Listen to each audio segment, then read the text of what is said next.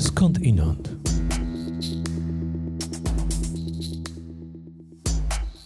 Podcast Tomasza Stewiszyńskiego. Dzień dobry albo dobry wieczór. Nie wiem, o której godzinie włączają Państwo te audycje. W związku z tym wolę na wszelki wypadek przywitać się właśnie w formie takiej alternatywy. Nazywam się Tomasz Stawiszyński i mówiąc szczerze, mam tremę. Mam tremę, choć teoretycznie nie powinienem jej mieć, bo jak być może część z Państwa wie, już od wielu lat prowadzę audycje radiowe. Można mnie usłyszeć na antenie Radia Tok FM e, we wtorki i w soboty. No i jestem chyba oswojony z mikrofonem, a w każdym razie tak mi się wydawało do dzisiaj. Może ta trema bierze się stąd, że występuję pod własną egidą, nie pod egidą rozgłośni radiowej, nie na jakiejś innej antenie, tylko na antenie własnej, zupełnie autonomicznej, prywatnej. No bo ten podcast to tylko moja odpowiedzialność. No i w tym sensie czuję na sobie rzeczywiście spore brzemię odpowiedzialności, bo wiem, że zainteresować Państwa, przyciągnąć Państwa uwagę, sprawić, żebyście mieli poczucie, że coś istotnego, rozmowy, które tutaj się będą pojawiały, wnoszą w wasz sposób widzenia świata, w wasze życie po prostu, to jest y, trudne zadanie, niełatwe zadanie, wymagające z całą pewnością. No ale mam nadzieję, że jakoś się to uda.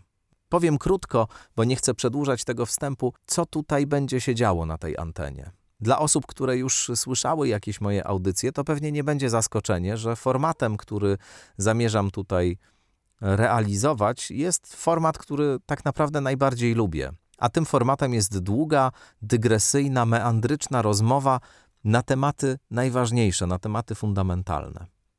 No i właśnie na takie rozmowy tutaj liczę, takie będę chciał przeprowadzać z bardzo różnymi ludźmi, z bardzo różnych obszarów, dziedzin e, i nauki, i kultury. No bo i zagadnienia stricte naukowe i zagadnienia egzystencjalne, filozoficzne, metafizyczne, religijne, kulturowe, artystyczne będziemy tutaj brali na warsztat i będziemy się im przyglądać. Tym, co w jakiś sposób będzie łączyło wszystkie e, te tematy i wszystkie te rozmowy, to chyba jakaś perspektywa patrzenia na rzeczywistość.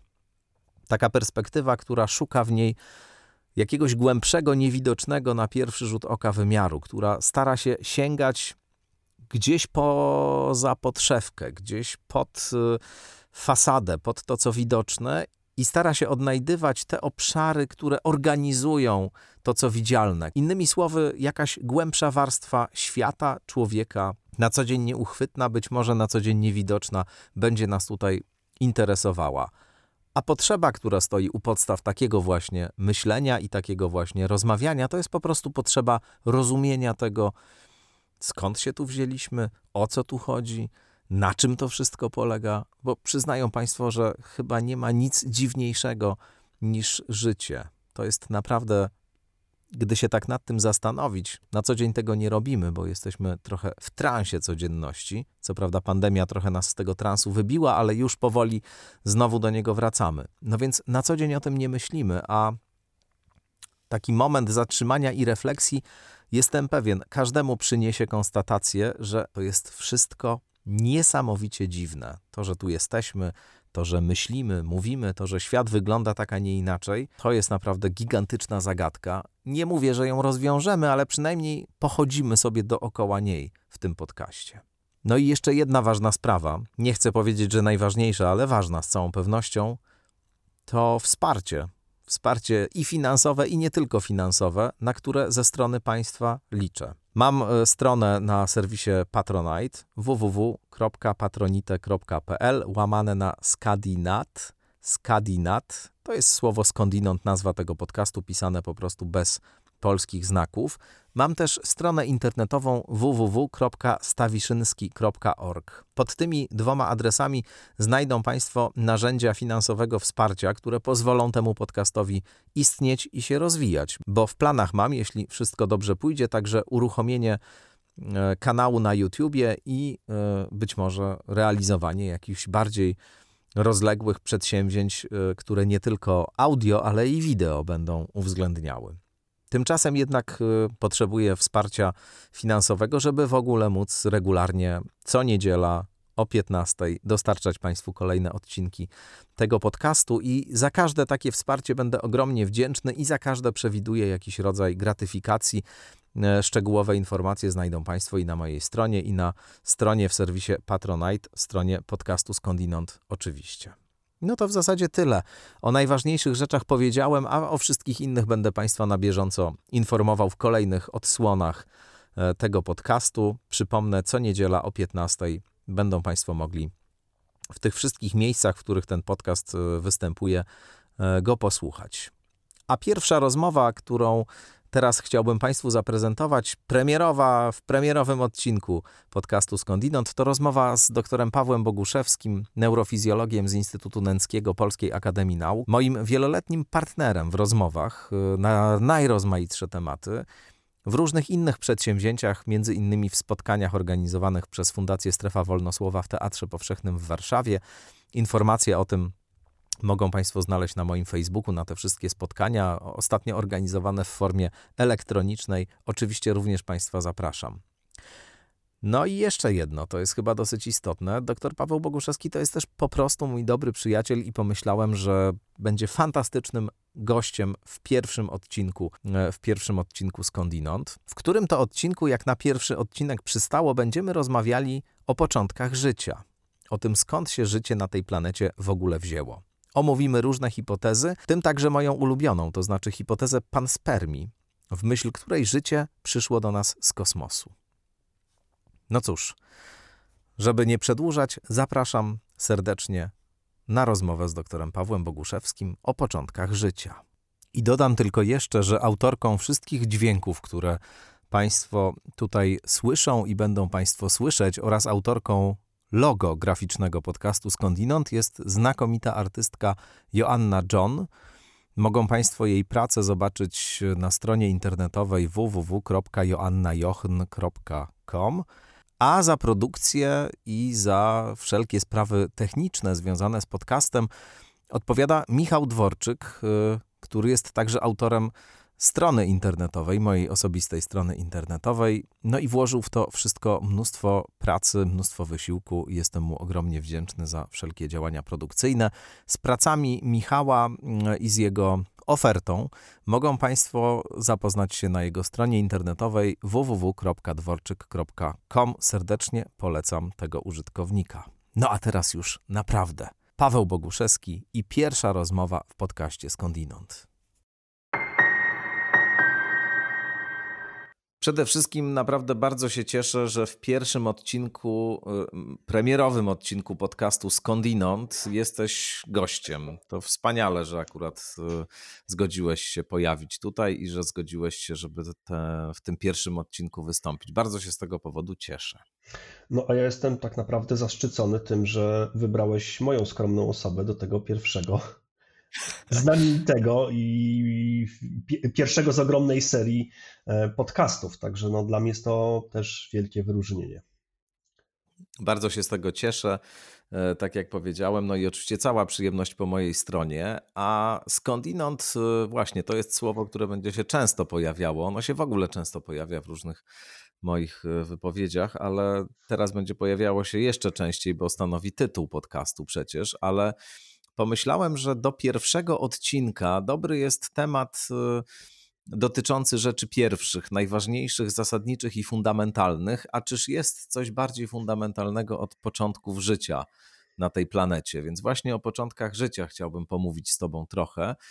To jest, jak rozumiem, taki temat, który wciąż jeszcze mm, z racji oczywistych, to z racji to znaczy z racji tego, że upłynęło już dosyć dużo czasu od momentu, kiedy życie na tej planecie się rozpoczęło, opiera się na hipotezach, rekonstrukcjach, no bo musielibyśmy mieć chyba e, wehikuł czasu, żeby znaleźć się w odpowiednim czasie i miejscu i tak naprawdę dowiedzieć się, jak to się wszystko stało.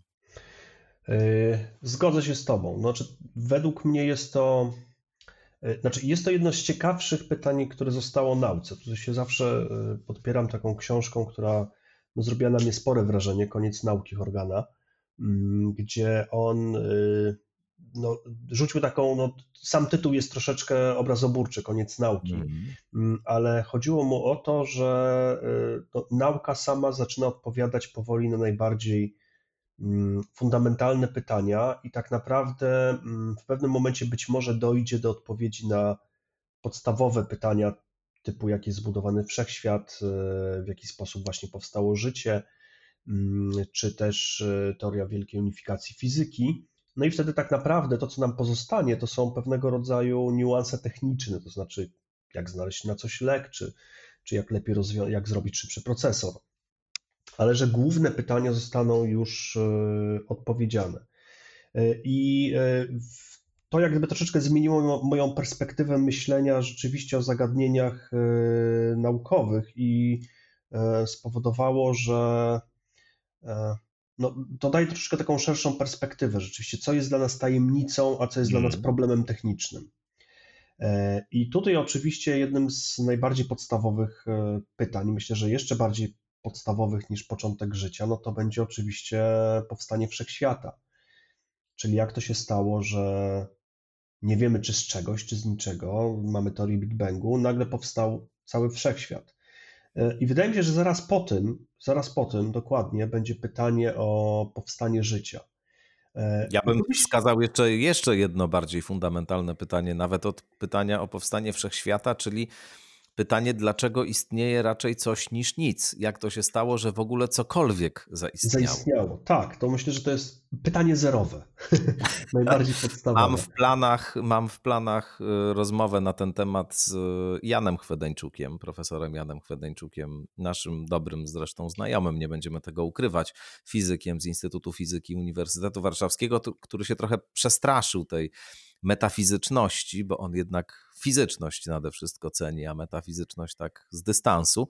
No ale pojawi się tutaj wkrótce i, i się podzieli jakąś swoją perspektywą na istnienie raczej czegoś niż niczego. Fantastycznie, fantastycznie.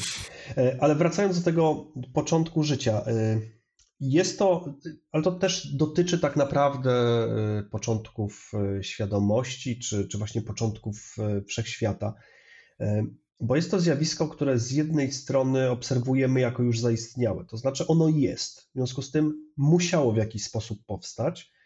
Mm, z drugiej strony nie mamy odpowiedniej e, ilości materiału, który by nam pokazał, e, czy gdzieś ono jeszcze zaszło, czy to życie powstało na innych planetach, czy ono jest e, no, w postaci nawet prymitywnej, obecne wszędzie, czy raczej jest absolutnie wyjątkiem tu na naszej planecie Ziemi.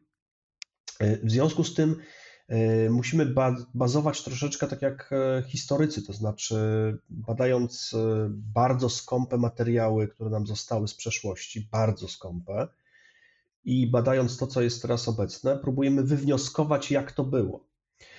Przy czym trzeba pamiętać, że to jest trochę tak jak też właśnie w przypadku ewolucji, to znaczy są pewne zasady, są pewne proste mechanizmy, które napędzają mechanizm ewolucyjny, typu dziedziczność, zmienność i dostosowanie, przeżycie tych, którzy są najbardziej dostosowani, na co nakłada się całe, całe tło historyczne, to znaczy różnego rodzaju przypadki losowe. No, wspomnijmy chociażby meteoryt i e, dinozaury. Gdyby nie ten meteoryt, nie byłoby takiego rozwoju ssaków, ponieważ dinozaury być może dalej by mm, chodziły po powierzchni e, tej planety.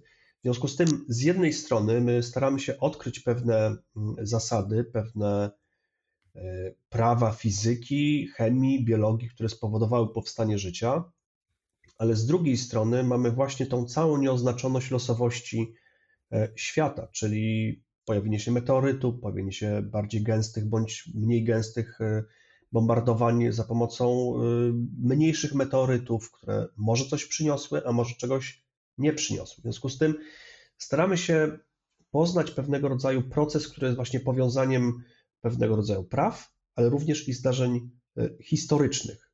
Co Jeszcze gorzej, jedna do tylko... historycznych nie mamy dostępu.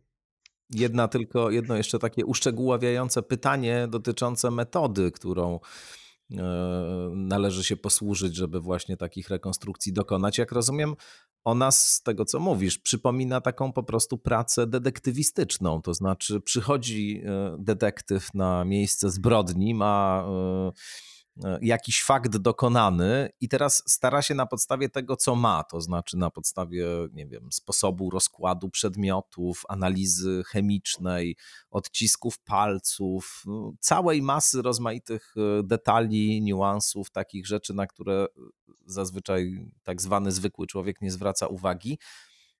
Opowiedzieć tę całą historię od początku, to znaczy ten proces zrekonstruować, e, który doprowadził do takiej, a nie innej sytuacji i de facto w przypadku początków życia czy początków wszechświata również, no bo przecież o wielkim wybuchu też wnioskuje się na podstawie różnych, różnych e, danych e, dotyczących e, aktualnej postaci wszechświata. No właśnie na podstawie tego, co jest, wywodzi się, co było.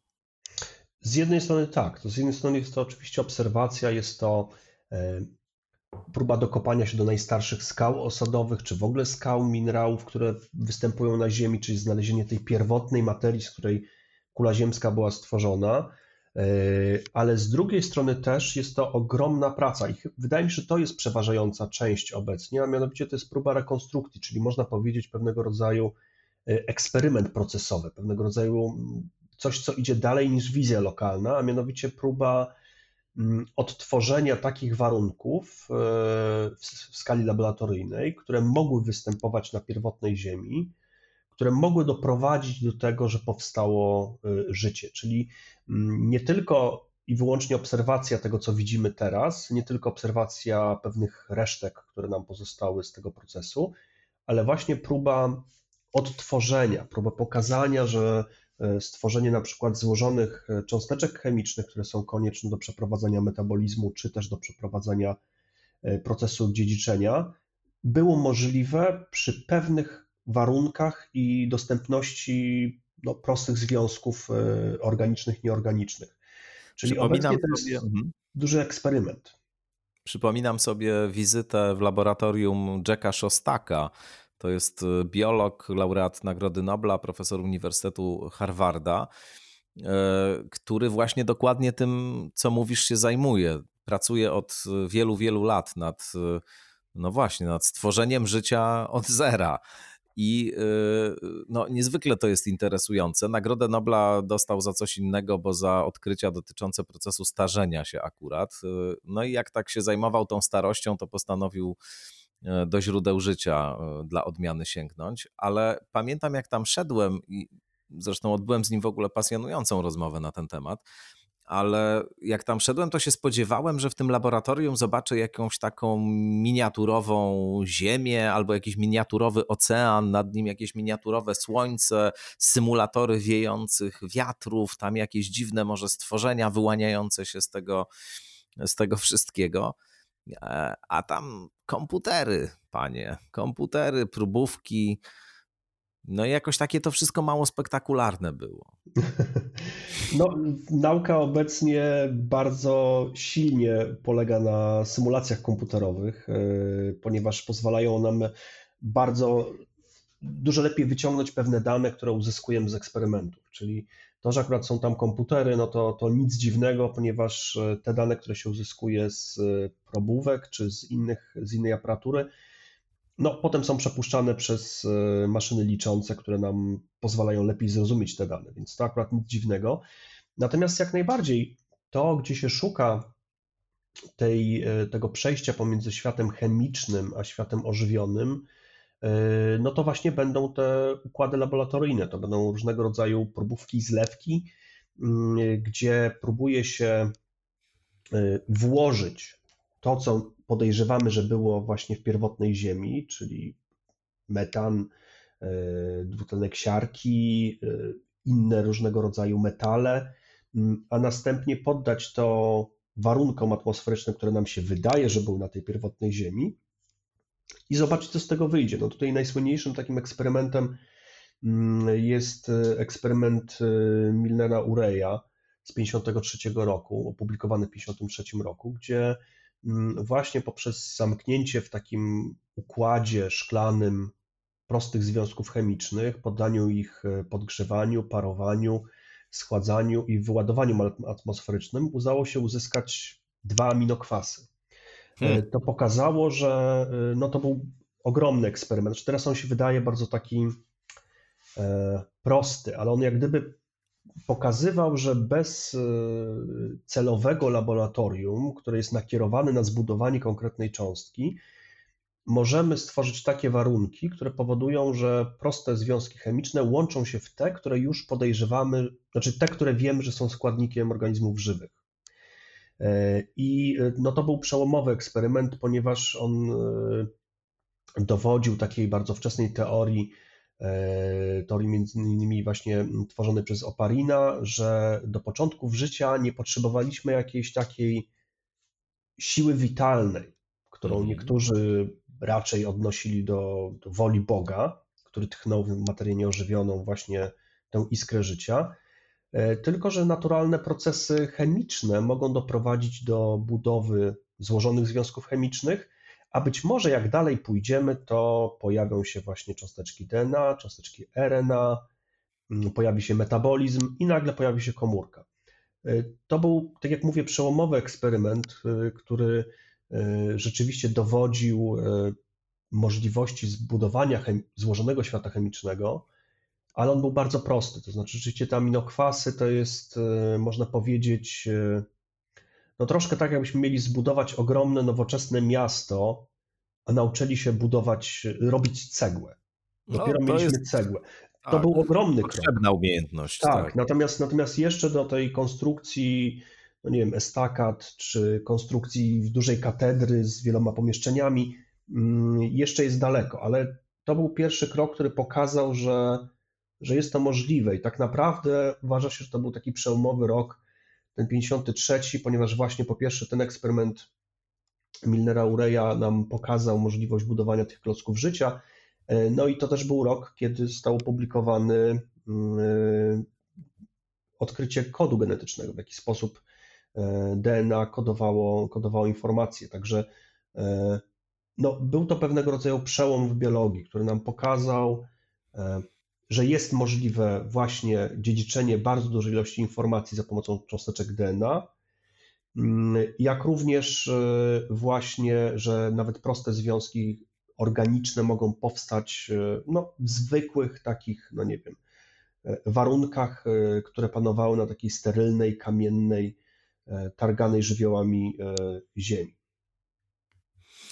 Tutaj y, powinno się pojawić jeszcze jedno dość malownicze określenie, które w kontekście tej y, hipotezy, o której mówimy, mówię hipotezy, no bo tu to wszystko są zasadniczo hipotezy i y, są też inne, o których za moment powiemy, w tym jedna wyjątkowo jakoś bliska mojemu sercu, choć może niekoniecznie intelektowi, ale sercu na pewno, ale E, kiedy mówimy o tej e, koncepcji wyłonienia się życia z materii nieożywionej, no bo na, na tym to polega po prostu, sprowadzając rzecz do podstawowej definicji, to jeszcze musi się pojawić określenie zupa pierwotna. Tak, tak, tak.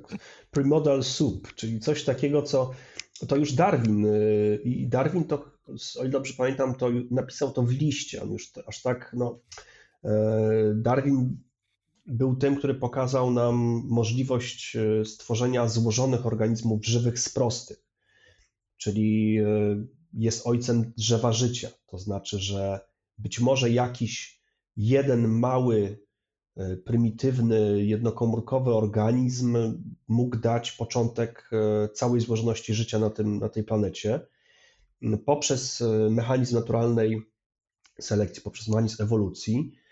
No, podpadł przepotwornie wtedy tak naprawdę wszystkim, ponieważ y, no, e, nie mógł wbić większego klina pod e, rozumienie świata, jakie wynikało z, z teologii chrześcijańskiej. To znaczy, mm, jego teoria pokazywała możliwość stworzenia złożonego wszechświata i powstania gatunku ludzkiego e, bez udziału istoty, która jest lepsza od nas, która potrafi nas zaprojektować bądź zaprojektować inne organizmy żywe.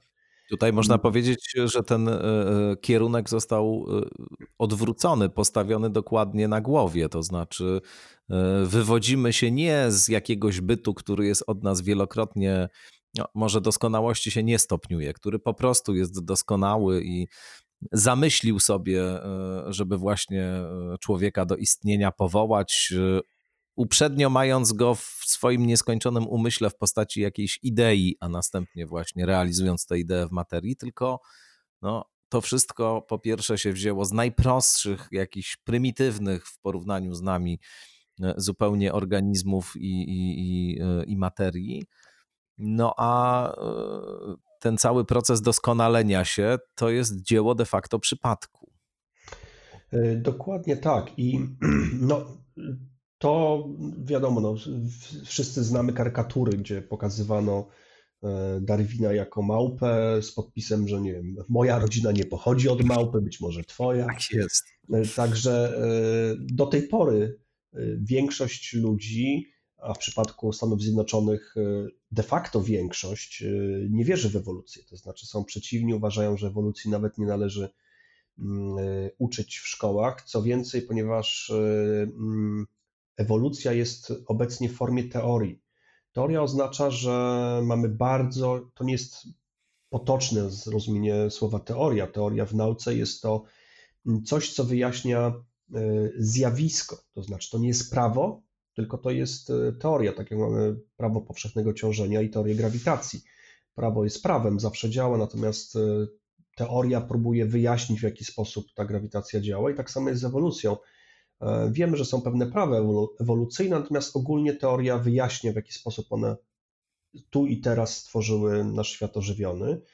Mm, natomiast no, wielu ludzi ma cały czas ten wielki problem, ponieważ jednak e, natura ludzka potrzebuje e, tej figury, kogoś, kto jest lepszy, kto nas stworzył. No, ale pomijając to, mm, Darwin właśnie rzucając to wyzwanie, troszeczkę chyba się bał, przynajmniej niektórzy autorzy tak twierdzą, że już się bał trochę wyskakiwać do przodu, więc w 1851, 1871 roku e, w liście właśnie użył sformułowania małe, mała ciepła kałuża. E, o, jako miejsce. urocze. Tak, tak, tak, jako takie miejsce, gdzie ewentualnie nastąpiła pewna koncentracja związków chemicznych, i być może te, te związki chemiczne stworzyły jakieś e, mm, najpierw związki chemiczne, które potrafiły się replikować, a potem jakieś pęcherzyki, które wciągnęły te replikanty. E, i w, no, w okresie kilku, mm, no, prawie miliarda lat, bo to jest gigantyczny, bardzo długi, długi okres pomiędzy stworzeniem planety Ziemia a powstaniem życia komórkowego, praktycznie miliard lat, E, I tam nagle wykiełkowało życie, czyli on już e, uważał, że być może jest to właśnie środowisko wodne, środowisko, które w jakiś sposób sprzyjało e, koncentracji pewnych chemikaliów w połączeniu z odpowiednim dostępem do energii, czyli na przykład słońca, promieniowania ultrafioletowego i jakichś minerałów, i tam nagle ta, ta iskra życia powstała. I to jest dokładnie to, co właśnie wspomniany Szostak i no, dziesiątki innych naukowców szukają, to znaczy jakie to były warunki. Czy to rzeczywiście był taki mały, ciepły, mała, ciepła kałuża z tą primordial soup, mm, czy to raczej były jakieś dużo bardziej specyficzne warunki, ponieważ są koncepcje, które mówią, że być może źródłem życia dużo wcześniej yy, niż yy, właśnie powierzchnia, niż oceany czy morze na powierzchni, były na przykład e, głębokie tak zwane kominy hydrotermalne, czyli takie miejsca, w których bardzo gorąca woda o temperaturze 300 i więcej stopni e, bucha ze szczelin e, na połączeniu płyt tektonicznych to już mniej przytulnie brzmi, bo jednak mała, ciepła kałuża to tak y, powoduje, że człowiekowi się jakoś tak robi miło i miło. w tej no. kałuży się tak skulić, położyć, ona jest cieplutka, jest dobrze. Znaczy, raczej ja ją sobie wyobrażam jako taki trochę parszywy, zarośnięty stawik, do którego raczej ręki nie włożysz, ale... Zdruzgotałeś mi tę wizję. tak. tak. Natomiast, no. natomiast patrząc sobie, znaczy patrząc, wyobrażając sobie yy, stan kuli ziemskiej z tamtego okresu, to się może okazać, że te dna oceanów z tymi szczelinami o wysokiej temperaturze, one były dużo bardziej przytulne, ponieważ to był okres, kiedy jeszcze formułował się mm, układ słoneczny, w związku z tym powierzchnia Ziemi była bardzo intensywnie bombardowana e, przy pomocy meteorytów i e, pełna wulkanów, różnego rodzaju drastycznych zajść i incydentów. W związku z tym akurat te źródła geotermalne, gdzie jest bardzo duże bogactwo odpowiednich minerałów, gdzie e, są odpowiednie powierzchnie, na których mogą się osadzać związki i tworzyć reakcje, one mogły być tak naprawdę dużo bardziej bezpieczne mm, i, e, i dawać lepsze środowisko dla tej pierwszej ewolucji chemicznej. E, ja tutaj powiedziałem o tych takich najbardziej drastycznych formach tych kominów geotermalnych, bo one właśnie są bardzo gorące, ale też e, nie tak dawno znaleziono mm, dużo łagodniejsze o temperaturach kilkudziesięciu stopni, mm, gdzie rzeczywiście e, nawet znaleziono struktury, które mogą przypominać jakieś takie właśnie e, protobąbelki, w których mogą... Protobąbelek to też świetnie Tak, znaczy dlatego użyłem tego protobąbelek, bo to był akurat, o ile dobrze pamiętam, to były takie porowata skała, która powodowała, że E, woda w obrębie tych, tych porów, ona tworzyła takie, można powiedzieć, małe, zamknięte e, środowiska. Ale mój drogi, nie widzisz tutaj naprawdę jakieś protobąbelki, jakieś kałuże, a my tu mamy sztukę niesamowitą, cywilizację, technologię, katedry, jakieś dokonania niebywałe, rozwiniętą naukę, medycynę. To, że my teraz siedzimy w epoce pandemii nagrywamy ten podcast, ty u siebie w domu, ja u siebie w domu i w ogóle rozważamy te sprawy i to wszystko miało się wziąć z tej kałuży? Dokładnie tak. I całkiem to dobrze poszło, jak widać. Nie. Całkiem, całkiem Choć momentami dobrze... mogłoby być lepiej. Choć momentami mogłoby być lepiej. Ale mm, no, to pokazuje, że cały czas na kuli ziemskiej właśnie się szuka środowisk. Szuka się środowisk, które mogły odpowiadać, być zbliżone do tych pierwotnych warunków na kuli ziemskiej. E, pod kątem tego, jakie tam zjawiska chemiczne następują, ale jednocześnie może, może tam znajdziemy te nasze wspaniałe pierwsze organizmy. Być może tam drzemią mm, właśnie jeszcze ukryte y, nasze protoplasty. Także y, to jest coś, co mm, no, łączy właśnie fascynującą y, dziedzinę biologii, ale jednocześnie z chemią i z geologią. Czyli no, trzeba się niestety ruszyć z tego laboratorium pełnego komputerów i szkła i być może poszukać jeszcze na naszej kuli ziemskiej takich miejsc, gdzie być może jeszcze te mm, pierwotne protoorganizmy e, istnieją.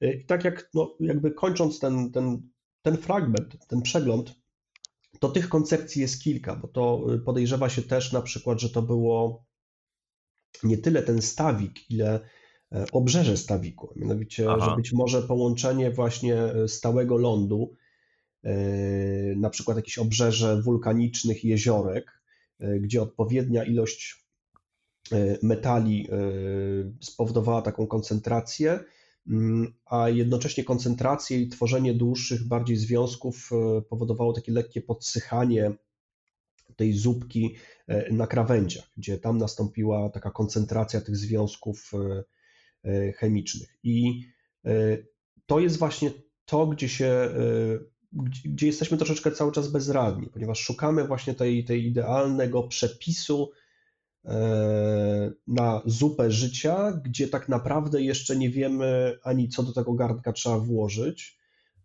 ani tak naprawdę nie wiemy, co pierwsze powstanie, ponieważ nie wiemy, jakiej formie powstały pierwsze organizmy, które byśmy mogli nazwać żywymi. Tu mieliśmy często dyskusję na przykład chociażby o wirusach, które są teraz e, intensywnie na tapecie. Tak, to, to też jest duży problem, tak, ponieważ nie wiemy, czy one należą do świata żywego, czy nie należą do świata żywego. Więc tu też jest kwestia chociażby samej definicji. Nie mówiąc, nie mówiąc szczerze, nieustannie jakoś prześladuje, y, zwłaszcza nocą, y, ta definicja wirusa, którą sformułowałeś w jednej z naszych rozmów w Radiu Tok FM y, przedstawiając wirusa jako taki rodzaj, y, można powiedzieć, najczystszego impulsu ewolucyjnego, to znaczy czegoś, co już jest tak całkowicie zredukowane wyłącznie do tego pierwotnego zadania y, samopowielania się, reprodukcji, rozprzestrzeniania się, że w zasadzie nic tam więcej nie ma. I ten rodzaj takiego jakiegoś upiornego pragnienia, żeby się nieustannie replikować i poszerzać zakres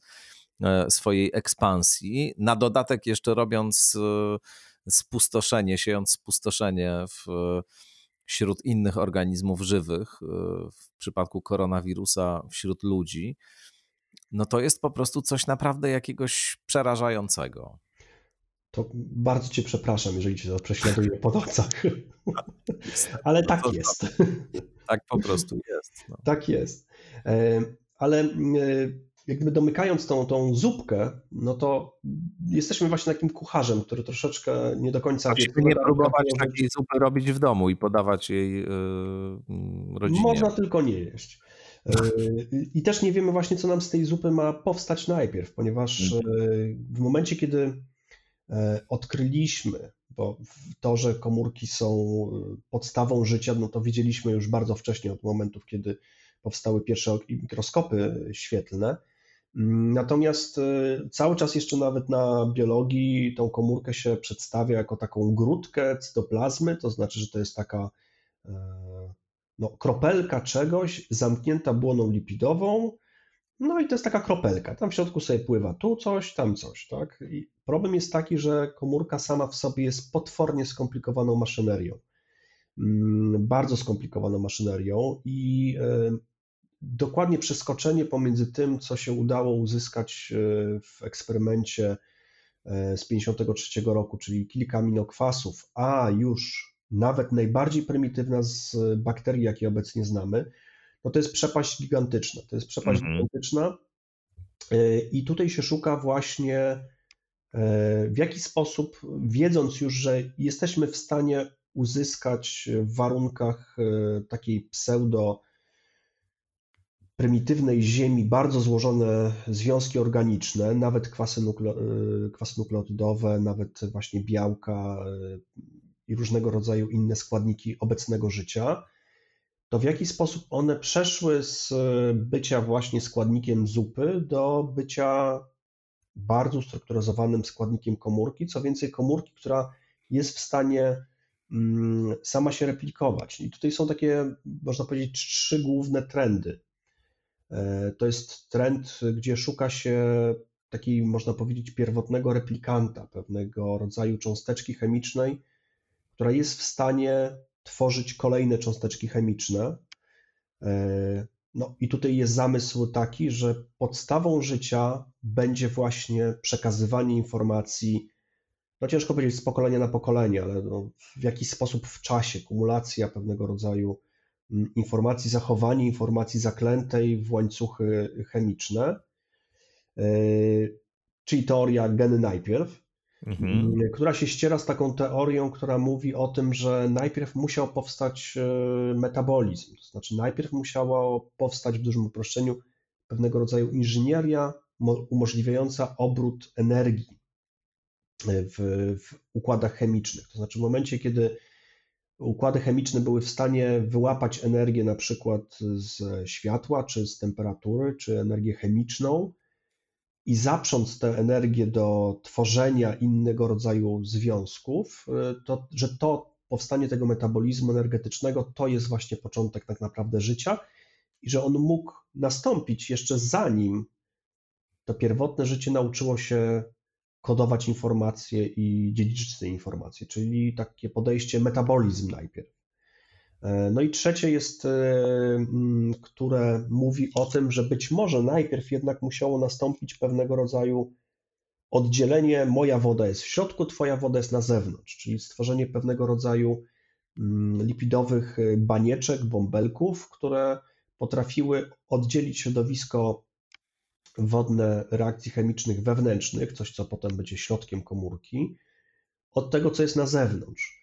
E, I e, to nam pokazuje, że te trzy właśnie składowe, to znaczy potrzeba obecności metabolizmu, możliwości mechanizmów dziedziczenia i tej kompartmentyzacji, tego rozdzielenia środowisk wodnych, jest kluczowa do tego, żeby utrzymać ten, otrzymać ten pierwszy, najbardziej prymitywny organizm żywy.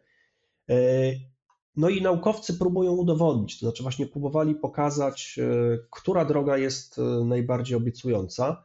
Mm, I tak naprawdę powoli te wszystkie koncepty się zbijają w, w jedno, między innymi właśnie prace e, Szostaka i wielu innych e, współczesnych badaczy pokazują, że być może nastąpiły, że w tej zupce były takie warunki, które spowodowały powstanie tych wszystkich trzech elementów, które można powiedzieć wskoczyły na siebie. To znaczy, że nie najpierw było zrobione dziedziczenie chemiczne i potem do tego jest doczepiony metabolizm, tylko nagle te wszystkie trzy elementy mogły zaistnieć w jednym miejscu i czasie tu oczywiście zakładając ten, e, ten czas, e, że to mogły być miliony bądź e, setki milionów lat i czasie i miejscu, to znaczy tak naprawdę cała powierzchnia kuli ziemskiej, przy czym konkretnych warunków nie znamy. Także mm, te trzy koncepcje powoli łączą się w całość i no, chemicy, biochemicy szukają właśnie tych cząsteczek, które mogły powstać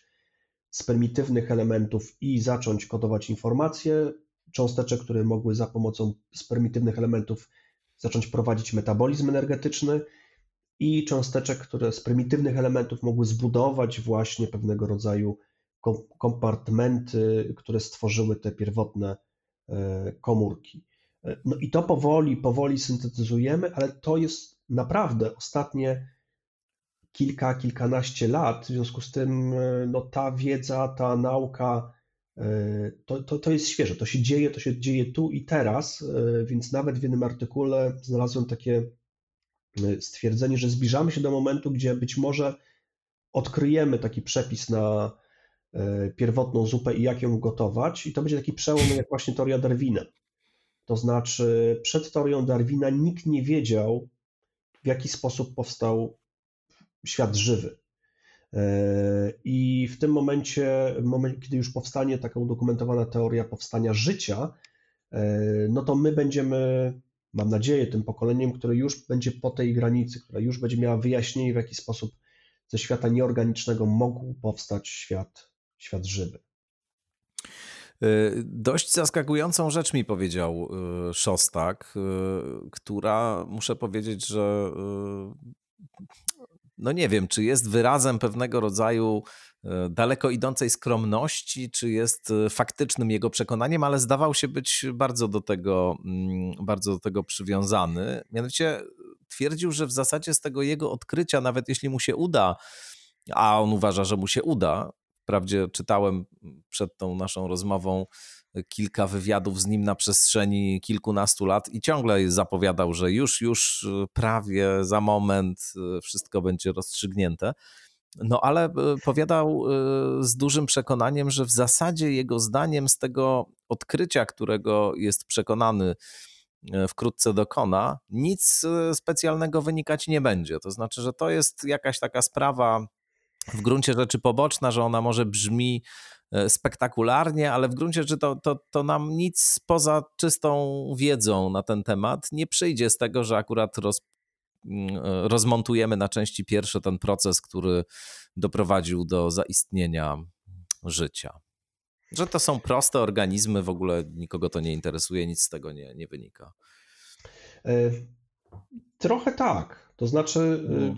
ciężko będzie przekuć tego rodzaju wiedzę na mm, na coś, co będzie użyteczne, bo myślę, że jemu o to chodziło. To znaczy, że jak gdyby e, tak, odkrycie tak. początków życia nie stworzy nagle zupełnie nowych leków, e, nie spowoduje, że tak komputery zaczną chodzić dwa razy szybciej a, i będziemy w, w pełni zdrowi.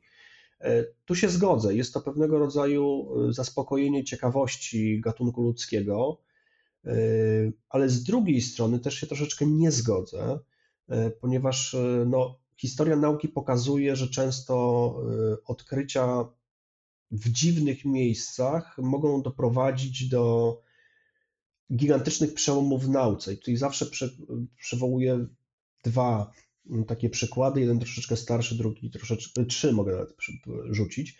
Jeden to jest y, mm, odkrycie specjalnych enzymów y, w gorących źródłach Yellowstone, które doprowadziło znaczy gdzie ciekawość zaprowadziła badaczy, którzy szukali ekstremofilów, czyli takie organizmy, które e, żyją w warunkach całkowicie dla nas toksycznych. E, tu trzeba przypomnieć, nie, nie, tak dawno jedna z osób chyba próbowała pływać w tych gorących źródłach Yellowstone, no i wygrała nagrodę Darwina, to znaczy bardzo To znaczy już, już, nie, już nie wypłynęła. Już nie ma, tak. Ojej. Natomiast tam żyją sobie organizmy, mm, które posłużyły do stworzenia enzymów, znaczy dały nam możliwość tworzenia enzymów, które są odporne na wysokie temperatury. I chociażby obecna diagnostyka właśnie mm, wirusa COVID jest oparta na tych enzymach. To znaczy, te enzymy służą do takiej techniki zwanej PCR, która jest taką kserkopiarką dla mm, DNA i RNA. Y, I to jest tak naprawdę obecnie no, podstawa badania różnego rodzaju układów y, żywych, biologii molekularnej, genetyki molekularnej, bez której no, myślę, że byśmy jeszcze byli dawno w średniowieczu i, i wstecz. Czyli ktoś grzebał tym patykiem właśnie gdzieś tam w jakimś y, dziwnym jeziorku, szukając dziwnych organizmów, a tak naprawdę niechcący zupełnie zrewolucjonizował biologię molekularną i, genetykę molekularną.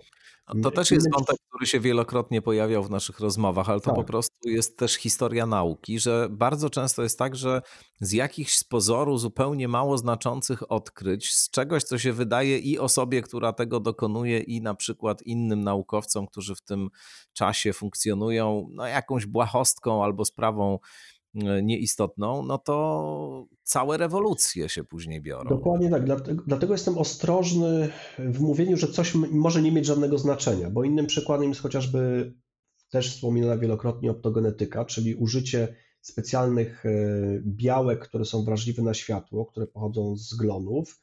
E, jeżeli te białka przeszczepimy do komórek na przykład nerwowych układu nerwowego człowieka, to te komórki nerwowe nagle możemy aktywować za pomocą światła i już e, chyba w zeszłym roku już jest pozwolenie FDA na próbę takiej terapii, gdzie próbuje się przywrócić e, wzrok osobom, które nie mają w ogóle e, komórek światłoczułych w siatkówce, gdzie za pomocą właśnie tej techniki próbuje się sprawić, żeby pozostałe komórki siatkówki nauczyć reagować na, mm, na światło. Czyli znowu technika, która E, na początku była tylko pomyślana jako takie narzędzie laboratoryjne dla naukowców, jak łatwo neuron obudzić, może za pomocą światła. E, też idzie do właśnie badań klinicznych, a trzeci taki przykład, już najświeższy, to jest technologia CRISPR-Cas. E, to jest odkrycie układu pamięci immunologicznej u bakterii. Bakterie przechowują fragmenty mm, DNA bądź odpowiednio go stworzonego z RNA DNA wirusowego, po to, żeby specjalny enzym napuścić, jeżeli takie DNA się pojawi w komórce, czyli kiedy bakteria zostanie zainfekowana za pomocą przez wirusa, to ma pewien mechanizm molekularny obrony. Ten enzym tnie bardzo precyzyjnie DNA wirusa, a nie dotyka w ogóle DNA bakterii.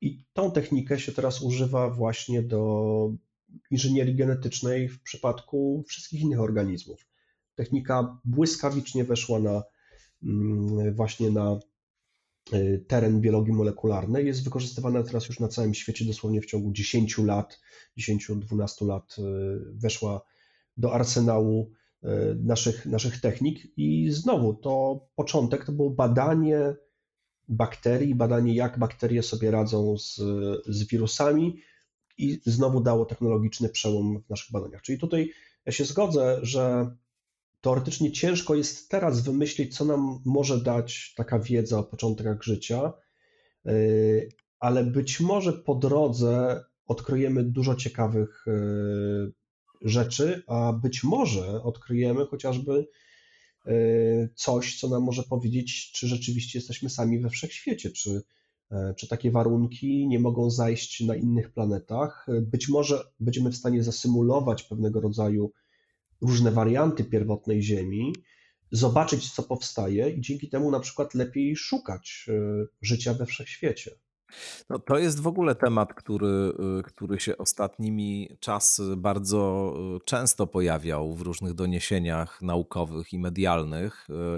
Temat właśnie jakichś planet, na których potencjalnie mogą istnieć warunki do zaistnienia życia ileś tam takich planet już wykryto. One niestety są w odległości, która najczęściej, która uniemożliwia nam e, przedostanie się, przynajmniej dopóty, dopóki nie będziemy operowali jakimś napędem pozwalającym e, przekraczać e, prędkość światła, albo przynajmniej z nią się wspólnie poruszać, albo w jakichś zbliżonych parametrach. W każdym razie, mm, no cóż, to jest też oczywiście wszystko bardzo takie, no nie chcę powiedzieć, że wróżenie, ale, ale jednak modelowanie, to znaczy takie domniemywanie wychodzące od tej teorii dotyczącej tego, jak życie powstało, czy właśnie w jakichś innych e, okolicznościach planetarnych tego typu sytuacja może się powtórzyć. To, to skądinąd bardzo ciekawe. A powiedz ty tak e, zupełnie osobiście już, e, nie pytam cię jako,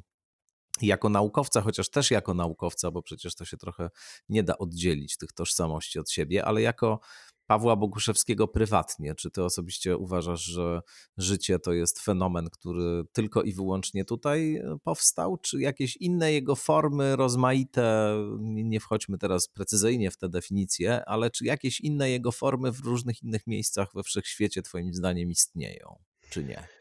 E, no to jest oczywiście spekulacja i odczucie, ale według mnie istnieją. To mm -hmm. znaczy według mnie znaczy, pojawienie się bardzo wcześnie w historii y, planety Ziemi y, życia, y, bo przez większość istnienia Ziemi jednak jakieś życie na niej istniało. Oczywiście przez większość czasu to było jednokomórkowe i dosyć proste, mm, proste życie.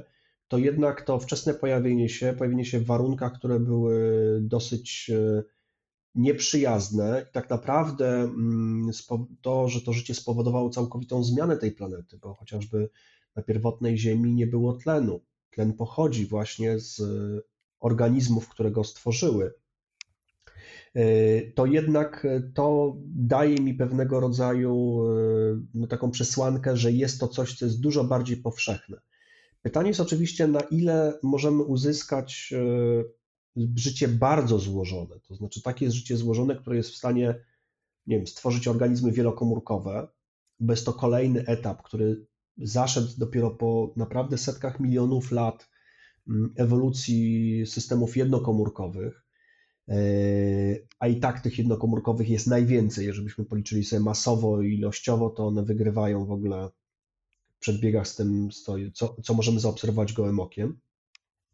W związku z tym ta, ta powszechność i szybkie e, pojawienie się, co więcej, dostosowanie się tego życia do najbardziej ekstremalnych warunków na naszej planecie, daje mi przesłankę, że jednak życie istnieje gdzieś poza, poza planetą Ziemią. Oczywiście najprawdopodobniej w postaci organizmów jednokomórkowych bądź jakichś innych, to jest dosyć ciekawe, to jest, ale istnieje. E, I tu zadam ci pytanie na poły metafizyczne, ale, ale, ale mnie nurtujące w każdym razie. Czy uważasz, że e, reguły ewolucji obowiązują także tamte inne organizmy, czy to jest też w jakimś sensie lokalne? To znaczy, przy założeniu, że te formy życia, które my tutaj mamy, mogłyby być zupełnie inne, no bo okazuje się, że właśnie mogą być jakieś inne formy życia. Wspomniane ekstremofile są e, przykładem tego, że że ta koncepcja, w myśl której na przykład no, te parametry charakterystyczne dla form białkowych y, muszą być spełnione, nie jest hipotezą obowiązującą wyłącznie y, i wszędzie, no to y, cóż, czy tam ewolucja też działa i co to w ogóle jest za zestaw reguł? To znaczy, dlaczego właściwie te organizmy, które się tam pojawiły na wczesnym etapie, akurat e, zaczęły w ten sposób się zachowywać. Skąd one wiedziały, żeby ewoluować, innymi słowy? To znaczy, wydaje mi się, że ten zestaw reguł jest uniwersalny. No tutaj się musimy cofnąć do Newtona, e, który, którego jedną z największych zasług e, to oczywiście oprócz jego ogromnej zasługi na polu matematyki, czyli stworzenia rachunku różniczkowego, to właśnie jednym z jego zamysłów było to, że te same prawa dotyczą tutaj fizyki na kuli ziemskiej, jak i właśnie tej fizyki wszechświata. Wcześniej to były takie dwa rozdzielne zupełnie e, światy, dwa rozdzielne magisteria. Co innego były gwiazdy, one miały swoje jakieś tam mechanizmy, których nie do końca potrafimy rozpoznać, a co innego jest to jabłko, które spada na jego głowę i powoduje eurekę. Mm, I no, jego y, właśnie teoria unifikowała te, te światy, to znaczy teoria grawitacji mówiła, że tak samo jak przyciąganie jabłka do Ziemi e, powoduje jego ruch, tak samo ruch planet jest spowodowany tą samą siłą grawitacyjną. W związku z tym można powiedzieć, odniósł prawa ziemskie do praw kosmicznych. Mm, I w przypadku akurat praw ewolucji, ewolucji biologicznej, wydaje mi się, że one są uniwersalne. E, tak jak już wspomniałem na początku, to jest e, właśnie konieczność przekazywania informacji z pokolenia na pokolenie, czyli możliwość dziedziczenia informacji. E, to jest zmienność, to znaczy, że to dziedziczenie informacji mm, ma w sobie zawsze element wprowadzania zmian, ma zawsze element pewnych budowania wariantów, wariantów, które są funkcjonalne, w miarę bezpieczne, ale są inne niż organizm, który go stworzył. E, no i mechanizmów selekcji, to znaczy mechanizm, który powoduje, że e, w danym środowisku przetrwają, może nie tyle przetrwają, bo to zawsze tak brzmi bardzo okrutnie, e, ale najlepiej sobie radzą te, które są najlepiej dostosowane. To znaczy, no na przykład mają więcej, więcej potomstwa. I to rzeczywiście widać doskonale nawet w takiej skali czasowej mm, tu i teraz, ponieważ e, na YouTubie można zobaczyć bardzo fajne wideo, gdzie e, bodajże na Uniwersytecie Harvarda zrobiono taką ogromną szalkę e, Petriego z pożywką dla bakterii, mm, gdzie mm, wpuszczono z dwóch stron kilka kolonii bakterii nieodpornych na antybiotyk i po kolei ta szalka zbliżając się do środka miała coraz wyższe stężenie antybiotyku. I okazało się, że bakterie zasiedlały taki pasek o danym stężeniu, nie mogły wejść dalej, dopóki nie pojawiła się ta jedna mutacja, ten jeden organizm y, bądź dwa, które były odporne i wtedy one zasiedlały ten kolejny paseczek. I w tym hmm. momencie dosłownie e, paru dziesięciu godzin mm, tej obserwacji widać było tę, tę właśnie ewolucję, to znaczy te przetrwają, te zasiedlą nowe środowisko, te, które są w stanie tam, tam przeżyć. I wydaje mi się, że właśnie te trzy prawa, podstawowe prawa, y, one y, są, można powiedzieć, tą kwintesencją potrzebną do ewolucji właśnie świata ożywionego. I teraz, czy tą dziedziczność będziemy przynosili za pomocą cząsteczek DNA? Nie wiem.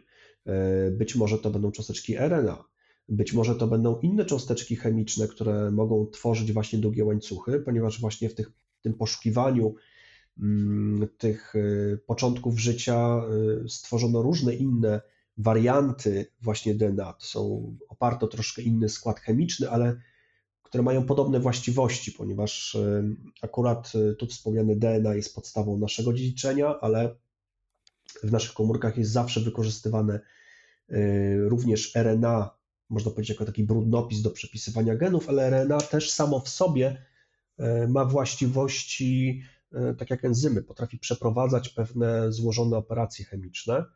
E, w związku z tym, czy to będzie rzeczywiście tylko życie oparte na DNA? Myślę, że wątpię. Natomiast raczej wydaje mi się, że reguły będą zachowane.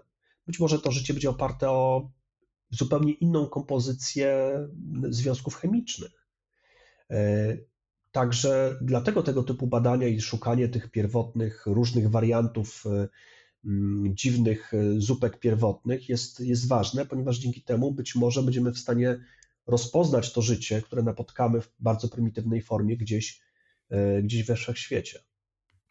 No, e, tu jest jeszcze jedna hipoteza, którą, jak mówiłem, która, jak mówiłem, jest bliska memu sercu bardzo, a wiem, że i ty ją darzysz pewną sympatią, choć niekoniecznie jesteś jej zwolennikiem. To znaczy hipoteza, że życie pojawiło się na Ziemi e, z kosmosu, przybyło tutaj z kosmosu, a to na komecie, a to, a to w jakiś może innym sposób, ale w każdym razie nie ukształtowało się właśnie w całości w tym procesie, o którym my tutaj rozmawiamy przez cały czas, bo to tak twierdzą e, zwolennicy hipotezy panspermii, bo to się tak nazywa ten pogląd, że e, jakieś, nazwijmy to zarodniki E, krążą sobie po wszechświecie i czasem coś spadnie na jakąś planetę i proszę bardzo, e, rozpoczyna się to, co, e, czego efekty my tutaj wszyscy dzisiaj widzimy i czego efektem my wszyscy tutaj jesteśmy. Ale mm, jeden z argumentów jest taki, że to za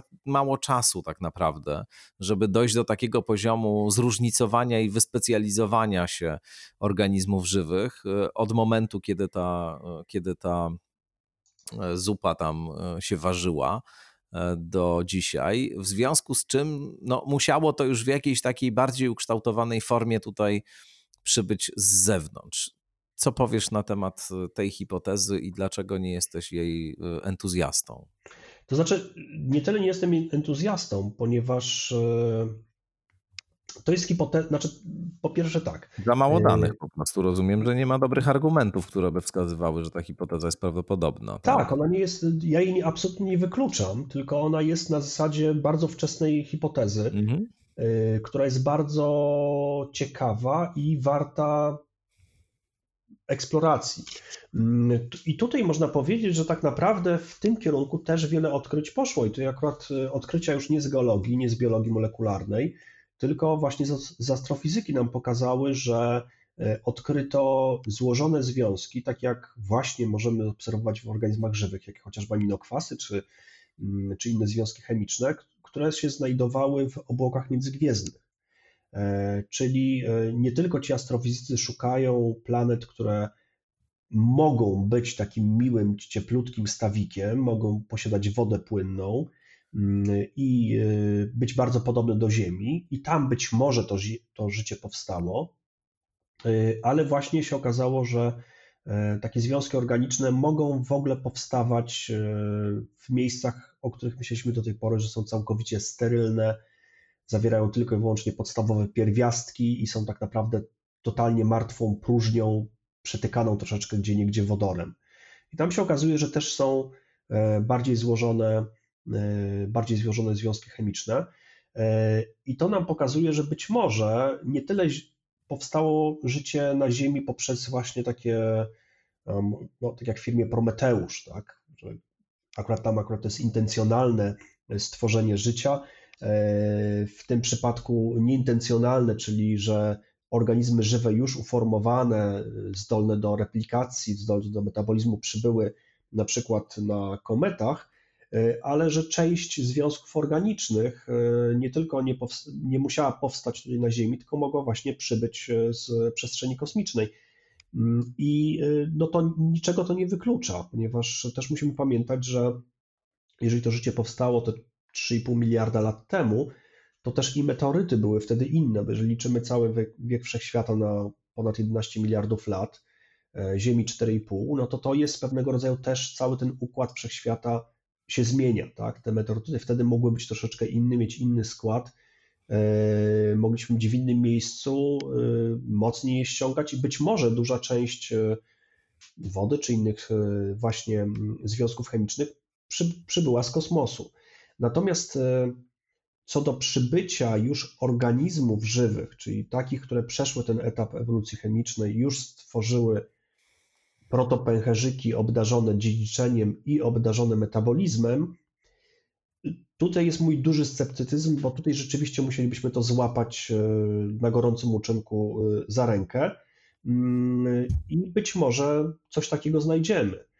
Przy czym to cały czas jest takimi, można powiedzieć, furtką dla deistów. Tak? Mhm. No z jednej strony oni mogą powiedzieć, ha, ha, ha, super, macie tą swoją ziemię, już odczepi, odczepi się, odczepimy się od tego, że ona została mm, y, stworzona najpierw jałowa, no ale tu widzimy, przyszło gdzieś tam z niebios iskra życia i rozpoczęła ten e, cały proces na planecie Ziemi.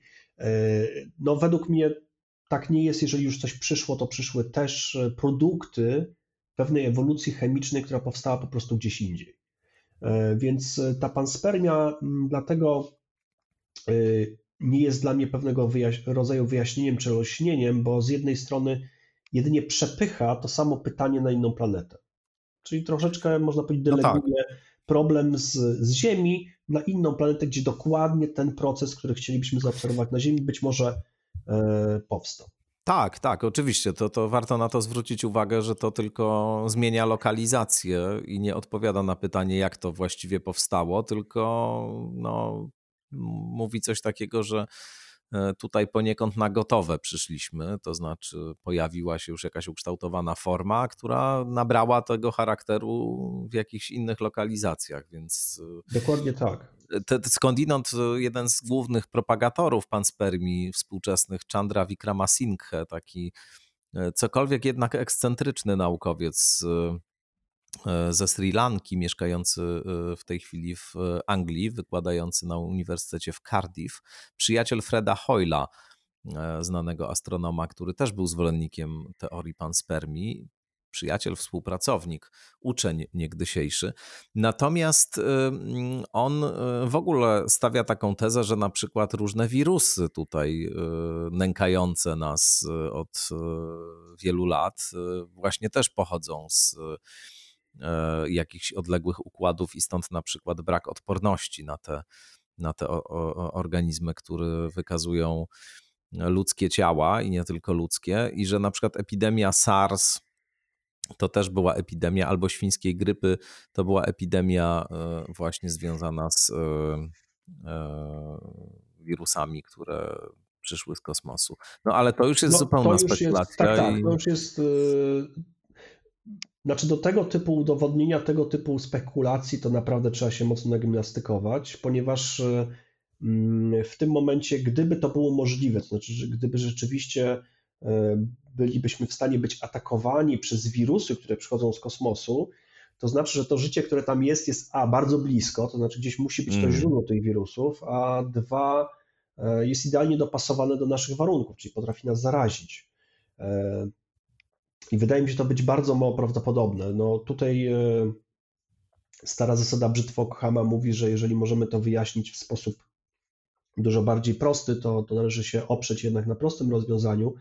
I to, co widzimy, czyli ewolucja wirusowa e, w chociażby na przykład nietoperzach e, i pewnego rodzaju taki, no, można powiedzieć, poligon biotechnologiczny, który w nietoperzach nastąpił, które są super odporne na te wirusy i żyją z nimi, posiadając w sobie zasób dosyć wrednych patogenów, mm, no to wyjaśnia to bez odwoływania się do bardzo dziwnej teorii, gdzie kosmiczne wirusy atakują nagle Ziemię. W związku z tym, e, no tutaj wydaje mi się, że ta hipoteza e, też nie jest wykluczona, tak jak czajniczek pana Russella, który gdzieś tam może jednak orbituje sobie, tylko nie jesteśmy go w stanie dostrzec, ona jest ja tak samo tylko, prawdziwa. Tylko wyjaśnię o co chodzi, to jest słynny przykład, którym się posługiwał e, Bertrand Russell. Wybitny brytyjski dwudziestowieczny filozof i matematyk, świetna postać w ogóle. Do lektur i felietonów, i, i, książek e, takich bardziej zwartych Bertranda Russella Państwa e, bardzo zachęcam na przykład do lektury jego świetnej historii filozofii zachodniej, która też po polsku się ukazała. To jedna z najlepszych książek do historii filozofii, jakie tylko można sobie wyobrazić. No, w każdym razie Russell operował takim przykładem, e, który e, e, jego, w jego poczuciu odzwierciedla sposób myślenia charakterystyczny dla religii czy teologii. Otóż powiada, wyobraźmy sobie, że jest, czy, czy teorii spiskowych także, bo to się świetnie tutaj do tego stosuje, czy różnych innych takich hipotez, jak właśnie choćby to, co, o czym teraz rozmawiamy, że wyobraźmy sobie, że po orbicie jakiejś planety krąży taki malutki imbryczek, czajniczek, w którym jest bardzo dobra herbata, tylko że on jest tak mały, że żadne urządzenia nie są w stanie e, go wykryć i być może dopiero za jakiś czas e, takie urządzenia zostaną skonstruowane, a może nigdy, w każdym bądź razie on z całą pewnością tam jest, można go dokładnie zdefiniować i opisać, a że nikt go nie może zobaczyć, no cóż, urządzenia na to nie pozwalają, bo są za małe, no po prostu, nie mają Czyli... takiej odpowiedniej czułości. Dokładnie tak, więc e, no, tak jak mówię, to jest coś, co jest mało prawdopodobne, czyli te wirusy atakujące z, z nieba, no nie podpisałbym się pod taką teorią, ale nie ma zasady, która by ją wykluczała. Tak? Nie ma takiej zasady, która powiedziała, że to jest absolutnie niemożliwe, e, tylko tak jak e, to w nauce, to znaczy pewnego rodzaju bardzo postępowe teorie wymagają, żeby jednak z czasem w jakiś sposób je udowodnić, w jakiś sposób je uwiarygodnić i pokazać, że one rzeczywiście e, mają znaczenie. W związku z tym zobaczymy, być może, być może on ma rację. Tu zakazu biologicznego e, ogólnego nie ma. Natomiast jeżeli ja miałbym się spodziewać tego życia kosmicznego, mm, to e, tak jak powiedziałem, no, moje odczucie jest takie, że zjawisko życia na pograniczu życia chemicznego bądź życia jednokomórkowego, wydaje mi się, że powinno być bardzo powszechne. mhm. we wszechświecie, na co wskazuje chociażby historia Ziemi, gdzie nawet w bardzo kiepskich warunkach ta, mm, to życie powstało i ten, ten proces ewolucji, który już mógł zajść za pomocą właśnie procesów darwinistycznych, czyli kiedy już mieliśmy możliwość kodowania tej informacji, e, no, że, że jest powszechne. Natomiast raczej wydaje mi się, że powstanie organizmów wielokomórkowych, co więcej świadomych e, i takich, które są rzeczywiście, no tak jak my, e, jest bardzo mało prawdopodobny, ale niemożliwy, nie, nie niemożliwy i licząc na rozległość wszechświata, ogromną ilość gwiazd, które widzimy i co i rusz, jeżeli tego te nasze wspaniałe teleskopy kosmiczne skierujemy gdzieś w jakieś ciemne obszary nieba, gdzie nam się wydaje, że absolutnie nic nie świeci, nagle odkrywamy tam setki bądź tysiące galaktyk, no to jednak to prawo wielkich liczb mówi nam, że mm, nawet takie życie wielkokomórkowe, takie życie ludzkie, bądź nawet jeszcze fajniejsze, e, na pewno gdzieś istnieje, tylko że no ten przerażające odległości we wszechświecie spowodują, że być może nigdy nie będziemy w stanie się z nimi skontaktować i nasze wiadomości, które wysłaliśmy do nich e, no, od początku, kiedy tylko człowiek zaczął się posługiwać falami radiowymi, e, być może do nich dotrą za miliony lat. E, I pytanie jest, czy trafią w to okno technologiczne. Nie, no oni tutaj przecież przylatują. Widziałeś te opublikowane przez Pentagon nagrania niedawno, odtajnione. Oni tu regularnie nas wizytują, bywają, przyglądają się. Tylko zawsze czeka zastanawia, dlaczego te nagrania są tak kiepskiej jakości.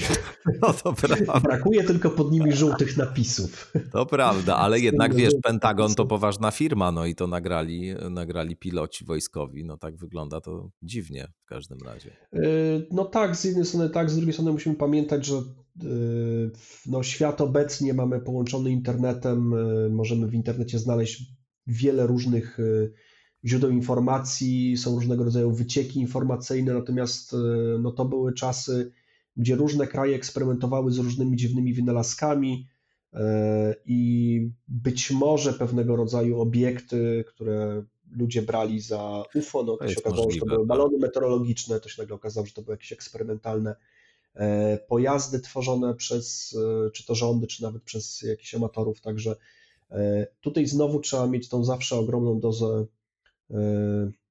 nie tylko chcieć wierzyć, jak to w słynnym archiwum X było, I want to believe, tylko tak właśnie e, chcieć e, wierzyć, ale jednocześnie trzymać się absolutnie bardzo twardo zasady, że musimy się trzymać dowodów i być gotowi, żeby odrzucić pewnego rodzaju hipotezy, kiedy nam one po prostu nie pasują.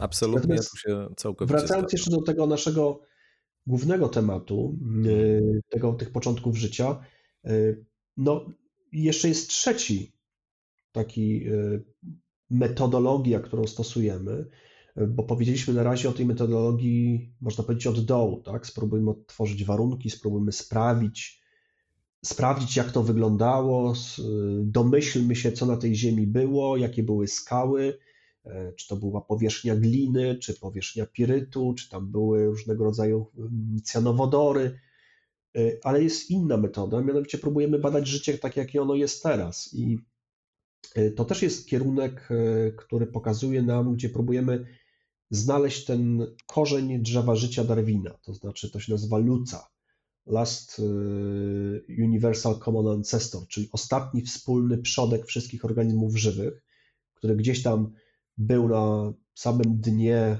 tego drzewa życia, z którego powstały wszystkie bakterie, archee i inne organizmy żywe. E, I tego typu poszukiwania idą właśnie od drugiej strony, znaczy próbuje się oglądać różnorodność biologiczną i biochemiczną wszystkich organizmów żywych, jakie, jakie możemy znaleźć. I e, organizmy wielokomórkowe są bardzo, bardzo, bardzo podobne do siebie. To znaczy, ich biochemia jest e, ogromnie zbliżona. W związku z tym, jeżeli pójdziemy w kierunku tych organizmów, gdzie spodziewamy się, że wyglądają podobnie, e, ale mają różny metabolizm, czyli właśnie drobnoustroje endokomórkowe organizmy, bakterie archae, to tam możemy dopiero zobaczyć tą taką różnorodność biochemiczną, e, gdzie tak naprawdę pewne procesy biochemiczne są zupełnie obce i są dużo bardziej odległe od tego, co jest, nie wiem, na przykład w cośnie, w człowieku, czy, czy w jakimś innym stworzeniu, mm, które znamy makroskopowym. W związku z tym takie próby rozkodowania historii poprzez oglądanie tego, co mamy teraz, doprowadziły do tego, że co i róż nam się zmienia to drzewo życia. E, jeżeli nawet pamiętamy ze szkoły, ci troszkę starsi, to mieliśmy podział tylko i wyłącznie na e, rośliny i zwierzęta, e, i te bakterie były wciśnięte gdzieś w te rośliny, a potem na przykład wyskakiwała nam euglena, ma to takie, ma witkę i ma oczko i ona potrafi raz troszkę fotosyntetyzować, a coś tam sobie podgryzie. Nie pasowała ani to, ani tu. No i okazało się, że nawet podział organizmów żywych na królestwa, nadkrólestwa jest czymś, co cały czas musimy przerabiać i e, Obecnie mm, też cały czas pokazują się nowe e, publikacje. Jedna z takich większych e, publikacji, która pokazywała właśnie takie nowe podejście do drzewa życia to jest z 2016 roku, czyli no, świeżutka sprawa, gdzie właśnie poprzez zbadanie około ponad 2000 mikroorganizmów, e, właśnie precyzyjne sekwencjonowanie DNA, e, doszli do wniosku, że taki pierwszy protoplasta musiał mieć około chyba 355 genów, które są podstawowe i wspólne dla wszystkich organizmów żywych, jakie udało nam się znaleźć na planecie Ziemi.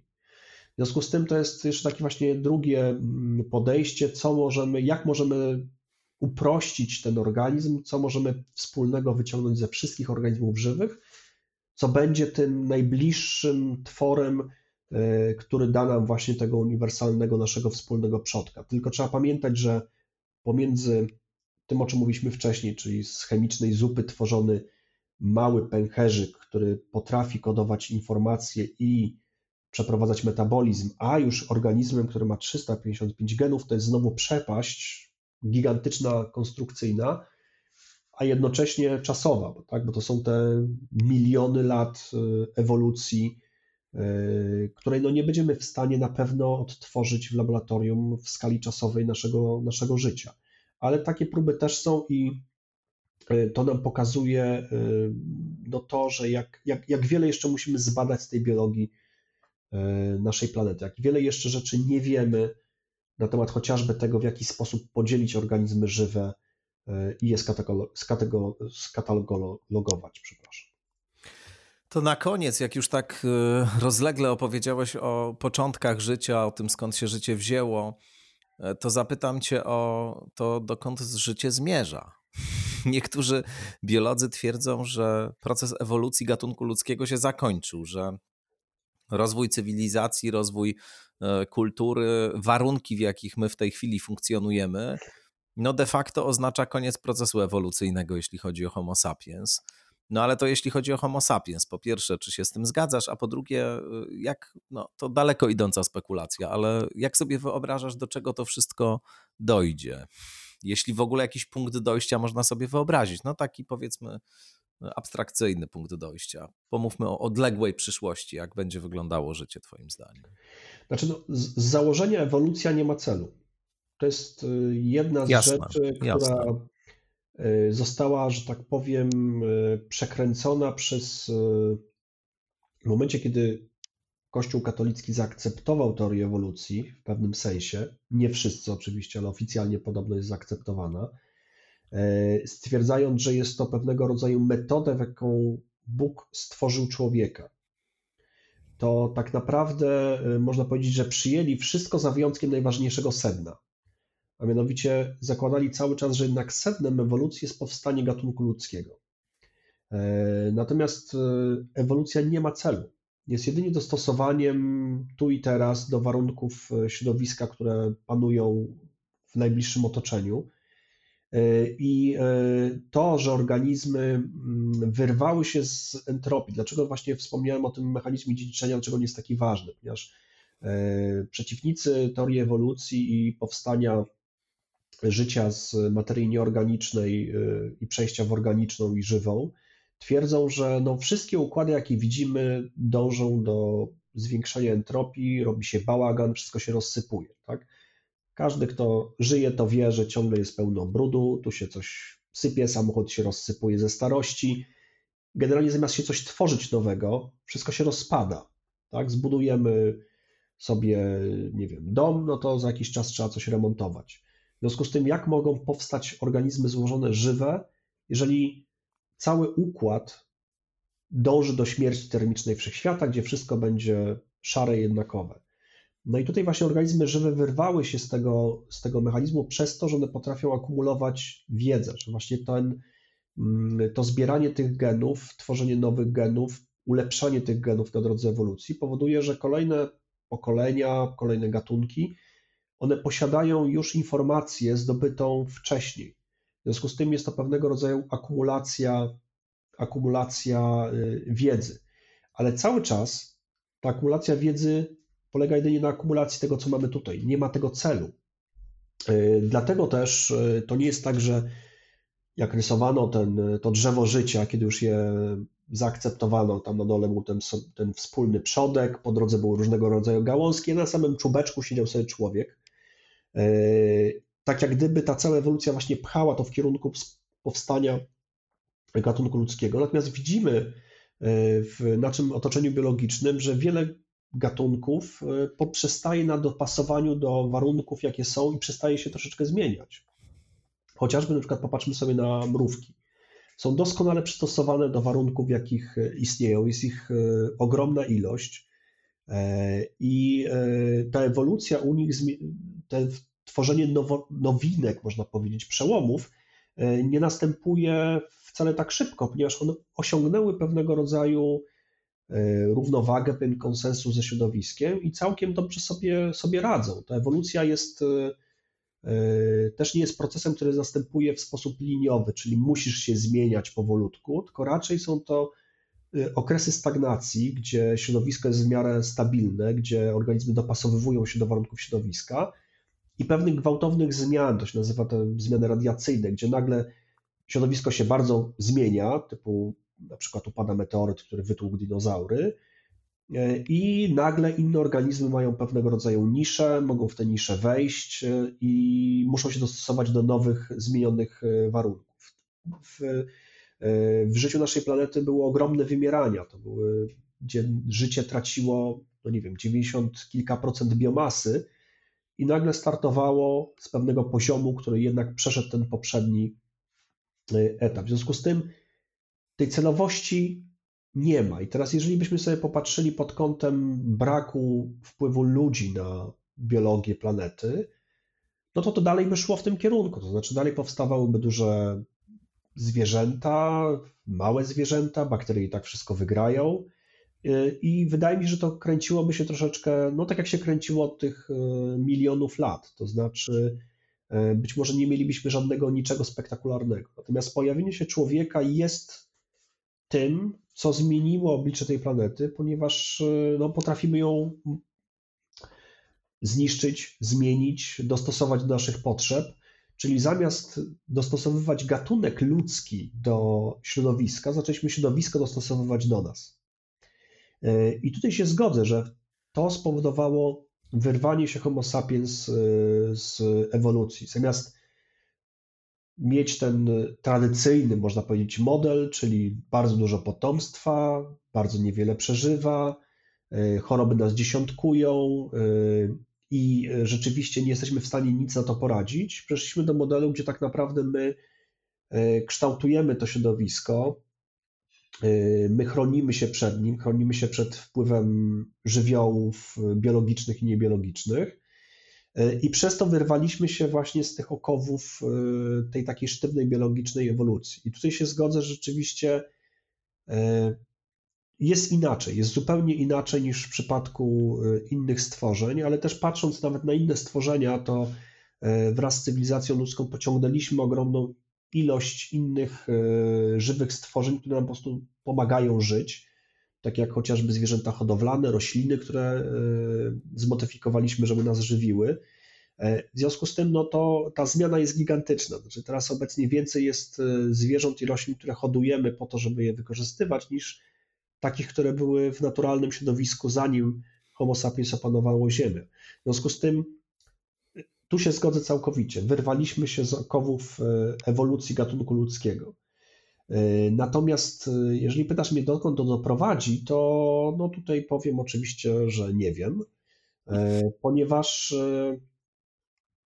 no już kilka razy za może jeszcze no nie naszego życia, ale jeszcze w okresach takiej najbardziej mrocznej, zimnej wojny, byliśmy teoretycznie bliscy do anihilacji życia na tej planecie. To znaczy, tu oczywiście w cudzysłowie, ponieważ bakterie, wirusy i tak przetrwają i one tworzą jakoś życie, ale byliśmy bliscy do tego, żeby to życie makroskopowe, a przede wszystkim cywilizację ludzką e, zniszczyć.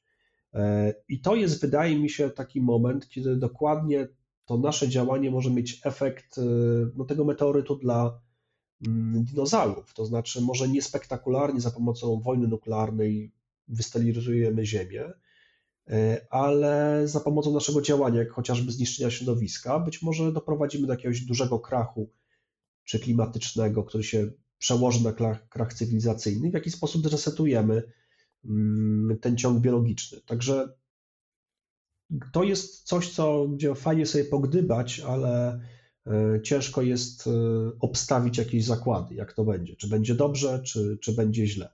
Zawsze może przylecieć meteoryt i zrobić porządek.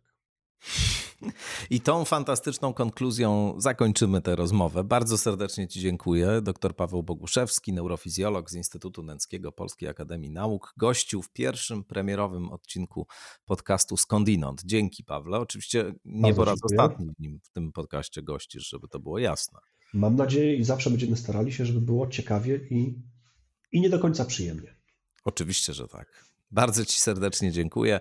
No i Państwu też dziękuję i zapraszam na kolejne odsłony skądinąd. Mnóstwo ciekawych i tekstów, e, i tematów, i gości tutaj z pewnością się będzie pojawiać. No i oczywiście zachęcam do subskrybowania. Można to zrobić przez profil na portalu Patronite albo przez moją stronę internetową www.stawiszynski.org. Tam jest możliwość e, subskrypcji o E, dość rozległym wachlarzu kwot. Bardzo do tego zachęcam, no bo dzięki temu w ogóle to wszystko może działać. Do usłyszenia.